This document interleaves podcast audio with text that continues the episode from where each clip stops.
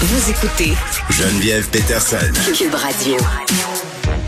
Alexandre Moranville-Ouellette est là. Salut. Bonjour Geneviève. Bon, euh, procès très attendu. Ghislaine euh, Maxwell, l'ex-conjointe de Jeffrey Epstein, euh, ça commençait aujourd'hui. Moi, quand j'avais écouté le documentaire sur cette affaire-là, là, sur l'affaire. Epstein, et je me disais à la fin, Alex, je me disais, OK, mais elle, là, Mais euh, elle, qu'est-ce qu'on qui, fait qui avait l'air d'être une facilitatrice euh, qui rabattait, recrutait pour Jeffrey Epstein. Euh, il va-tu se passer quelque chose? Parce qu'elle s'était poussée, elle se cachait, on la trouvait plus. À un moment donné, elle ressurgit. Bon. Euh, ça a été toute une histoire, là. Bon, au moment où ce documentaire-là, Filthy Rich, je crois le titre euh, sur Netflix, là, euh, était sorti, ça avait fait tout un tabac. Oui. C'était pas la première fois hein, que Jeffrey Epstein, là, ce millionnaire américain, était cité devant procès. Hein. Déjà, il avait été condamné en Floride en 2008. À ce moment-là, il avait payé des jeunes filles pour des massages. Ouais, des massages avec des happy endings pas mal, là. Ouais, exactement. Mais après 13 mois de prison, il était sorti. Il y avait un accord avec le tribunal, avec Mm. le procureur de l'époque, qui d'ailleurs a travaillé après ça pour, sous l'administration Trump et qui a été forcé de démissionner quand ces révélations-là sont arrivées. Mais aujourd'hui, là, tu le dis, c'est maintenant que Ghislaine Maxwell se présente donc à son procès. Ça a déjà commencé théoriquement à mi-novembre avec la sélection des 12 jurés. Mais ce matin, sont arrivés, elle et ses avocats à la Cour fédérale de Manhattan. Et c'est un procès qui va être suivi de par le monde. Là là. Parce que tu le dis, cette affaire-là, c'est complètement sordide. Ça a captivé les gens du monde entier de voir à quel point, je rappelle les faits, là, Jeffrey Epstein était capable de faire du trafic, littéralement, Mm-hmm. de jeunes femmes,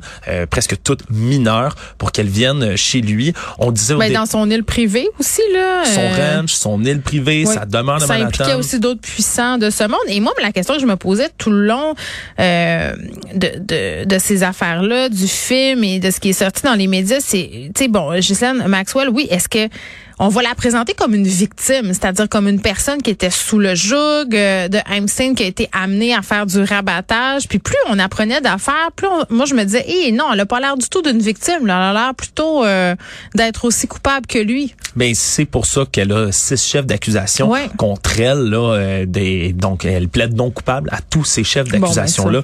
en ce moment, tu le dis sa défense, c'est vraiment autour de ça. On dit Et qui était sous son emprise. Ben elle va on, on sait pas exactement quelle va être l'angle d'attaque mais euh, elle se présente comme la martyre si on veut du procès qu'on n'a pas pu faire, un peu le bouc émissaire du procès qui a jamais été fait à Jeffrey Epstein. Puis je vais revenir dans quelques instants Ouais. parce que rappelons-nous que lui s'est suicidé dans sa cellule il y a deux Ouais, ans. Entre guillemets, Donc, suicidé, hein, selon on, plusieurs. on va y revenir euh, rapidement.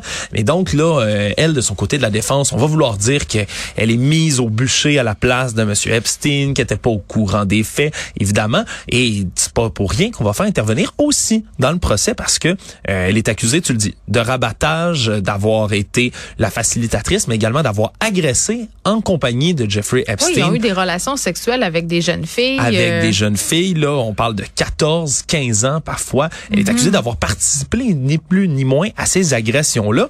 Mais elle va faire intervenir une, une psychologue américaine à son procès, euh, une certaine Elizabeth Loftus, que tu vas peut-être reconnaître par son nom parce qu'elle a témoigné il y a un peu plus d'un an à un autre procès celui d'Harvey Weinstein, hein. Ah. lui aussi accusé là puis condamné 26 ans de prison là, pour de nombreuses agressions sexuelles. Mais elle, sa spécialité, c'est ce qu'on appelle les faux souvenirs d'agression. Elle, Oui. elle parle que les victimes, justement, là, des fois, sous le, le- le choc extrême que ça peut provoquer, vont parfois inventer des détails, ou plutôt imaginer des détails d'une agression sexuelle qui sont pas survenus. Et comme elle a témoigné pour M. Weinstein, elle va être de retour pour témoigner, pour parler de ses faux souvenirs, comme quoi peut-être que les victimes auraient inventé La présence de la Madame présence de Maxwell? Madame Maxwell. On dit que ce sera probablement dans sa défense. Elle ne devrait pas s'exprimer devant l'audience, mais comme je disais, ce sera suivi, entre autres, à cause du suicide de Monsieur Epstein. Là, je fais un Mm-hmm. emphase sur suicide, mais également parce que ces gens-là fréquentaient des gens extrêmement puissants, des, des, des grands de ce monde, si je peux le dire comme ça. euh, britannique. Le euh, prince Andrew, entre ouais. autres, qui est d'ailleurs accusé. Il y a une plainte qui est complètement distincte qui a été déposée par une Américaine, Virginia Giuffre, qui, elle, euh, dit avoir été agressée par le prince Andrew après l'avoir rencontré par l'entremise de Jeffrey Epstein et de Ghislaine Maxwell. Et ça se poursuit. Là, il y a d'autres gros noms, entre autres deux ex-présidents américains, Donald Trump et Bill Clinton, qui étaient également dans l'entourage de Oui, aimait ça Epstein. à aller à la petite île privée, paradisiaque, coupée du monde, hein? Ouais, ou parfois certaines jeunes filles ont transité par là. Mais c'était juste, euh, oui, mais c'était juste pour euh, visiter qu'elles transitaient là les, les jeunes filles. C'était pour faire des massages euh, à des messieurs, mais c'était rien d'érotique. Ouais, parce que c'est ça. Hein? Ouais, exactement. Mais quand on parle de son rôle de rabatteuse, hein, elle approchait des jeunes filles près de leur école, près de leur travail. On parle de jeunes filles qui étaient souvent en difficulté financière, qui venaient de milieux précaires, donc vulnérables, et les aurait approchées, aurait magasiné avec elles, les aurait amenées à acheter toutes sortes de choses, et les aurait persuadé pour quelques centaines de dollars de faire un massage qu'on définissait comme non sexuel au départ Mhm. à M. Epstein, Ben mais oui. qui euh, Mais se révélait presque toujours Ok, être évidemment mettons- une agression. Mettons qu'on jase, là. puis, euh, même si c'est un massage qui est non sexuel, une fille de 14 ans qui masse un bonhomme de 60, là, on Surtout qu'ils sont pas des masseuses, là. Une jeune fille qui sort de l'école, Non, puis on mais dit, viens faire un massage. Non, non, ça ça fonctionne pas du tout. là. Eh. Donc, euh, peu importe, ce sera un procès assurément très, très suivi qui va s'étaler sur, don- sur de longs mois à n'en point douter. Merci, Alex. Merci.